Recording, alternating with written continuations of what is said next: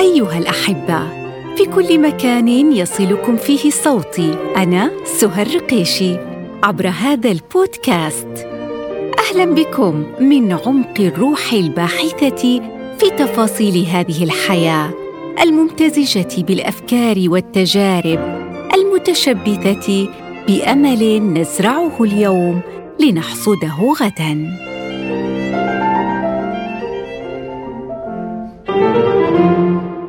حلقة اليوم بعنوان جبر. فلنبدأ رحلتنا في هذه اللحظات. هذه اللحظات التي لا يعيقها شيء ولنحاول معا أن نجعلها شفافة فهي للروح. والروح في الأصل تهوى الانعتاق من كل قيد يدمي أجنحتها فتعجز عن التحليق.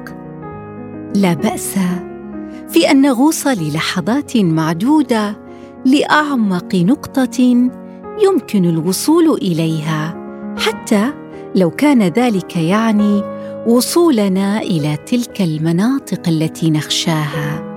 ونخشى أن يتسرب إليها الضوء فتكشف عما تكلس فيها من صور وأحداث مارسنا معها كل الحيل. حتى لا تقبع إلا في الظلام. السؤال الذي يفرض سطوته في هذه اللحظة لماذا نخاف من شيء هو جزء منا وجزء من تكويننا شيء ما أشبه بالراوي الذي يروي حكايتنا التي عشناها الوجوه التي قابلناها؟ الأيام التي واجهتنا أو حتى الدروب التي ساقتنا إليها أقدارنا. لماذا نخاف ذلك الجزء المكسور فينا منذ أمد بعيد؟ لماذا نقاوم ونكابر ونحرص على أن نخبئه دوما خيفة لقائه بأي شكل كان وفي أي زمن كان؟ لماذا سحقنا ذلك الجزء وتعنتا منا شمعناه بختم أحمر كتب عليه ممنوع العبور. وكأن تلك الأجزاء مزروعة في أرض مفخخة بالألغام ورغم أنها تعود لفترة زمنية من تاريخ حياتنا إلا أن مجرد فكرة الجرأة لعبورها يثير في أنفسنا الذعر من أن ينفجر لغم ما في ذاكرتنا فيؤدي إلى عطب أعمق.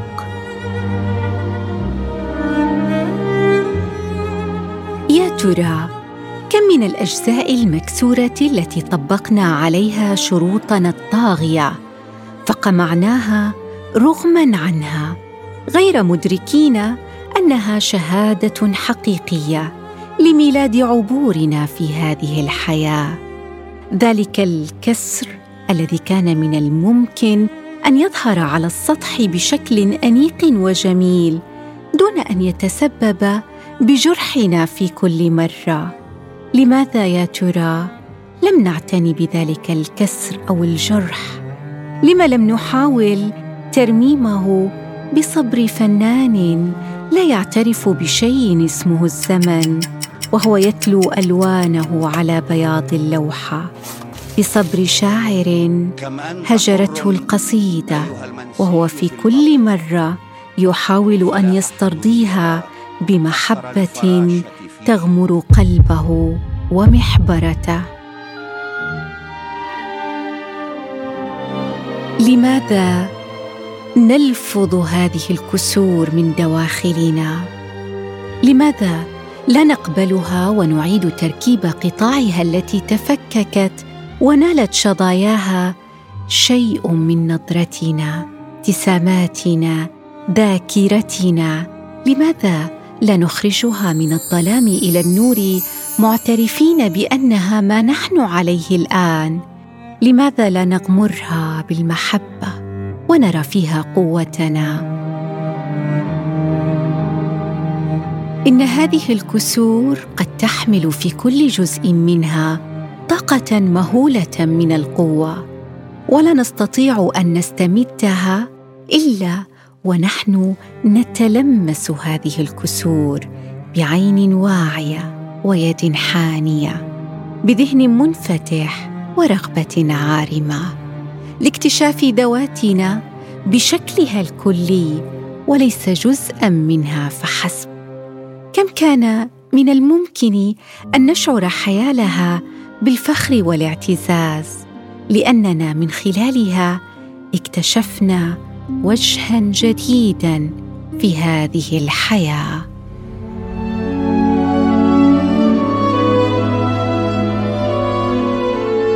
يحدث أننا نخجل من تلك الكسور في دواخلنا نراها مشوهة ومعطوبة لا نتقبلها. نراها شيئا بغيضا ينقص من قيمتنا. ولكن تلك الكدمات على قلوبنا. أليست شاهدة على ما مررنا به في زمن ما؟ من فقد أو خذلان أو قسوة. أليست دليلا حقيقيا؟ أننا عشنا تجربة ما خرجنا منها وبكل شجاعة سالمين بكثير من المعرفة والصبر. ألا تستحق هذه الكدمات أن نبروزها كشيء ثمين يذكرنا بمرحلة تخرجنا منها بشهادة امتياز مع مرتبة الشرف؟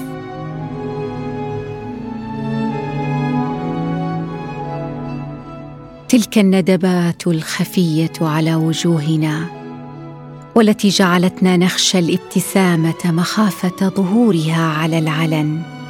نخاف أن تلتقطها عين ما فترمي بتعليق نكره الاستماع إليه لأننا نخجل منها. هذه الندبات الخفية لا تستحق شيئا أجمل من أن نبتسم ملء وجوهنا لتظهر بإشراق المحارب المنتصر الذي خاض معركة كبيرة في هذه الحياة وخرج منها بغنيمة القدرة على العيش من جديد. تلك الخطوط السرية التي شقت طريقها كالصدوع في أجسادنا ظلمناها واعتبرناها نقصا وعيبا وجرحا غائرا. خبأناها امدا طويلا. أليست حروفا صادقة لجزء منا؟ جزء من حكايتنا؟ كل هذا يقودنا لفكرة عظيمة مترفة بالحب والجمال والإنسانية.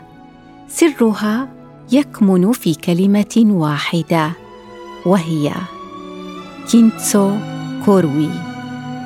وتحمل هذه المفردة رسالة وحكاية. الحكاية حقيقية ولكن سأقصها عليكم كما تخيلتها.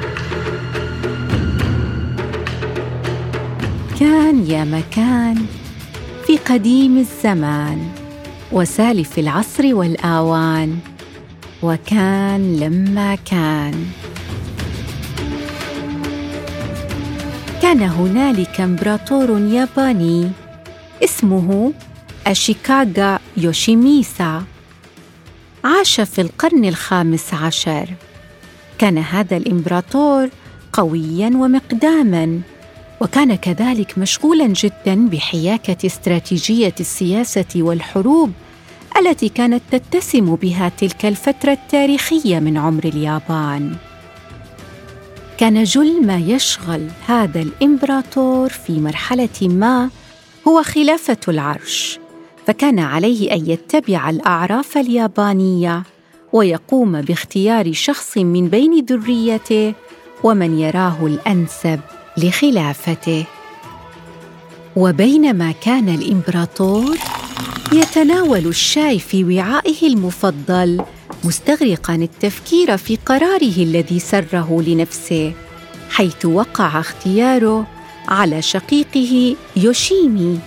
لم ينتبه أن الوعاء كان على طرف الطاولة وعندما قام من مكانه لامس ثوبه الوعاء فسقط وكسر إلى أجزاء عدة. نظر الإمبراطور إلى الوعاء المكسور بأسى ورغم أنه كان يمتلك اشكالا وانواعا مختلفة من الأوعية إلا أن هذا الوعاء بالذات كان المفضل لديه. جمع الأجزاء المكسورة وقرر أن يبعثها إلى الصين لترميمه وإصلاحه. وصل الوعاء من الصين بعد ترميمه. وعندما كشف الحاجب الغطاء عن الوعاء خاب أمل الإمبراطور كثيرا. فقد بدا مشوها تماما وانطفأ بريقه بسبب أسلوب إصلاحه ومحاولة تجميع أجزائه بطريقة فجة. العجيب في الأمر أن الإمبراطور لم يستسلم للنتيجة التي وصل إليها إصلاح الوعاء ودفع به إلى أفضل الحرفيين في اليابان. فكر الحرفيون عميقا كيف من الممكن إصلاح الأجزاء المكسورة؟ هو وعاء صغير من الخزف لم يمروا بتجربة كهذه حيث كان المعتاد أن يتخلصوا من أوعية الخزف المكسورة دون حتى عناء التفكير في إصلاحها.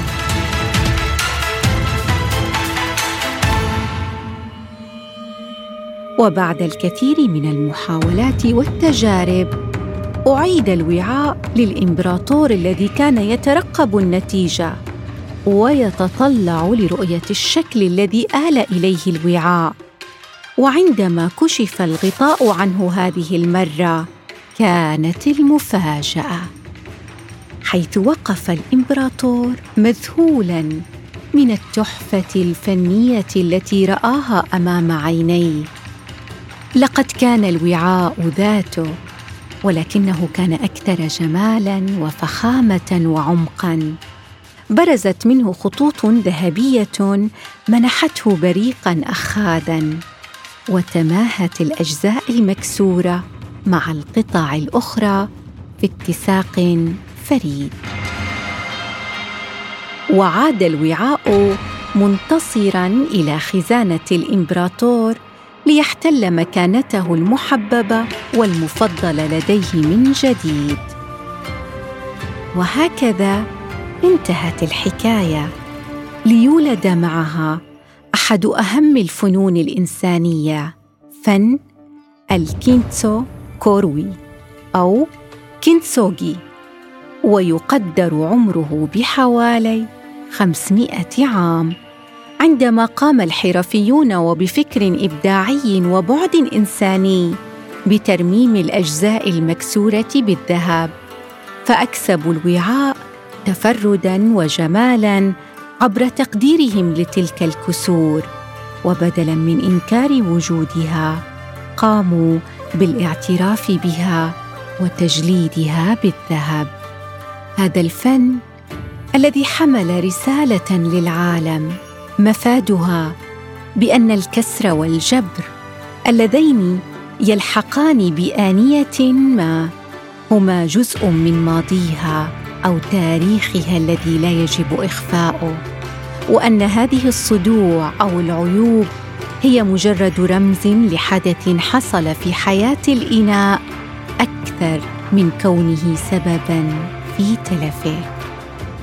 لم يقف الفن عند هذا الحد بل أخذ عمقا فلسفيا في حياة البشرية فازدهر في قاعات المعارض العالمية وأصبحت قطعه تباع في المزادات الفنية كما شق طريقه لمنصات البيع الإلكترونية. وعلى المستوى الإنساني فقد تبنى العالم هذه الرسالة اليابانية العريقة مؤكدين أن الصدوع والكسور في حياة الإنسان هي دلالة كبيرة على أن هنالك قصة تستحق أن تروى بماء الذهب. وأصبحت هذه الرسالة بمثابة الترياق الذي جعل البعض يتشافى من جروحه خلال جائحة كوفيد 19 عادت الفلسفة للظهور كطريقة للتخفيف عن أولئك الذين عانوا من الخسارة نتيجة المرض والصدمات واضطرابات الحياة. وفي هذا السياق نشرت جمعية علم النفس الأمريكية عام 2020 مقالا في موقعها الإلكتروني بعنوان Life after COVID-19 Making Space for Growth. الحياة بعد كوفيد 19 إفساح مجال للنمو. ذكرت فيه أن التعافي بعد التعرض للصدمة يشبه إصلاح الدماغ بالكينسوغي. وتشير المقالة إلى أن تطوير نظرية النمو بعد الصدمة حصل في التسعينيات على يد عالمي النفس البروفيسور ريتشارد تيتشي والبروفيسور لورنس كالهون حيث تقول النظرية أن الناس يمكن أن يخرجوا من الصدمة أو الشدائد بعد أن حققوا نموا شخصيا ايجابيا. وفي مقال نشر عام 2021 في صحيفة نيويورك تايمز للكاتبة والصحفية إيميلي أصفهاني سميث صاحبة كتاب قوة المعنى The Power of Meaning. استخدمت فيه إيميلي كينسوغي كاستعارة لإعادة النهوض بعد الأحداث الصعبة. وفي العام نفسه نشرت الدكتورة إيمي برايز محررة للمرضى للبحث والتقييم مقالة في المجلة الطبية البريطانية. وصفت فيه فلسفة كينتسوغي كأداة قوية للتعافي من الصدمة الناتجة عن فقدان الأحبة خلال جائحة كورونا. كما ذكرت أن هذه الفلسفة تمثل الشفاء والمرونة والاستعاده أيها الأصدقاء ماذا لو تمكنا من إظهار كسورنا وقد تخللها ماء الذهب ومن تسوية شقوقنا بالفضة؟ ماذا لو استطعنا الاحتفاء بها بهذه الطريقة؟ وتقبلناها بجمالها الحالي وتوقفنا عن النظر إليها بغصة. ماذا لو تمكنا من جعلها سطورا تعكس قصصنا التي عشناها ومعاركنا التي خضناها وأن الكسر لا يعني الموت ولكن يعني فرصة جديدة للحياة. والآن ألم يحن الوقت لتزيح الستار عن روحك فتجبر تلك الكسور في داخلك؟ لا تخف وكما يقول جلال الدين الرومي لا تجزع من جرحك وإلا فكيف للنور أن يتسلل إلى باطنك؟ ألتقيكم في حلقة جديدة.